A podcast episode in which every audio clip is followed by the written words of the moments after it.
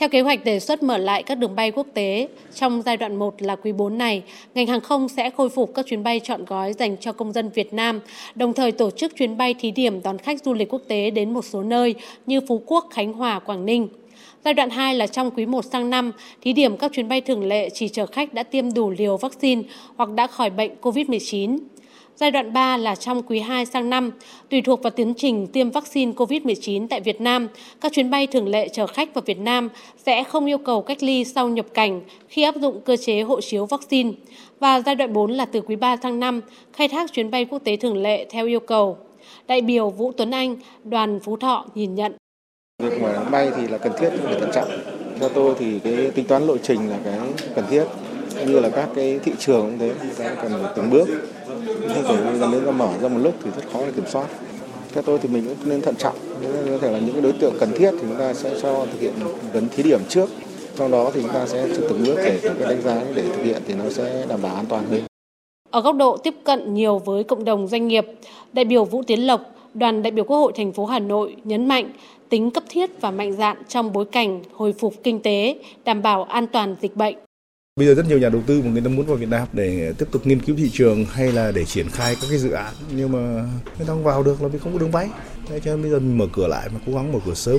bởi vì trên thực tế là mình đã chậm hơn so với các nước trên thế giới trong cái phục hồi kinh tế ít nhất 6 tháng rồi. Bây giờ mình phải tranh thủ cơ hội lấy lại cái thời gian đã mất, thậm chí mình phải đi tốc độ nhanh hơn. Tất nhiên là bây giờ cái tình dịch bệnh kiểm soát như thế này là ổn rồi. Với một cái cơ chế mà ứng phó với dịch bệnh từ trung ương xuống địa phương tương đối là hài hòa, linh hoạt. Tốt rồi thì bây giờ mình có điều kiện. Các địa phương cũng nên tích cực đón nhận cơ hội này bởi vì khách đây không phải chỉ khách đi du lịch mà cái luồng khách vào sắp tới sẽ nhiều là cái nhà đầu tư và kinh doanh bởi vì so với yêu cầu về đi du lịch với yêu cầu về nối lại các chuỗi cung ứng tái khởi động sản xuất của các cái doanh nghiệp là rất lớn cho nên cái làn sóng đầu tiên của khách vào Việt Nam cái tỷ trọng các cái nhà kinh doanh sẽ rất lớn Đại biểu Vũ Tiến Lộc khẳng định các địa phương có đường bay quốc tế đi và đến trên địa bàn nếu tích cực ủng hộ và có sự chuẩn bị tốt các điều kiện đón khách sẽ là các địa phương có thể đi sớm trong thu hút đầu tư và đẩy mạnh xuất nhập khẩu trong thời kỳ hồi phục kinh tế. Bởi trước mắt, việc mở lại các chuyến bay quốc tế phải đáp ứng các yêu cầu phòng chống dịch của Bộ Y tế và khả năng tiếp nhận của các địa phương và do Ủy ban Nhân dân cấp tỉnh, thành phố quyết định. Đại biểu Hoàng Văn Cường, Ủy viên Ủy ban Tài chính Ngân sách của Quốc hội lưu ý để đáp ứng được các điều kiện và thực hiện được việc mở cửa đường bay. Thì tôi nghĩ rằng là những cái địa phương mà có các đường bay đi đến thì à, phải có cái điều kiện sẵn sàng. Ví dụ chẳng hạn như là cái yếu tố về cách ly, các yếu tố về kiểm soát dịch. Việc đó không phải là gánh nặng cho địa phương, bởi vì tôi nghĩ rằng các hành khách đó người ta sẽ phải chi trả các cái chi phí. Nhưng đấy nó cũng sẽ là cái điều kiện để chúng ta phục hồi cho các hoạt động kinh tế địa phương, ví dụ như là các cái du lịch, các hoạt động về giao lưu kinh tế. Tôi nghĩ rằng đấy là một cái việc chúng ta cần phải hành động thì để mà sớm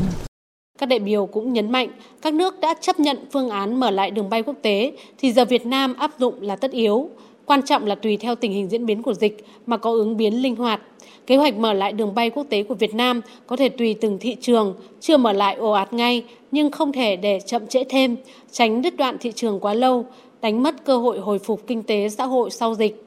Đây cũng chính là giải pháp thích ứng linh hoạt trong trạng thái bình thường mới, góp phần phục hồi nền kinh tế theo nghị quyết của chính phủ.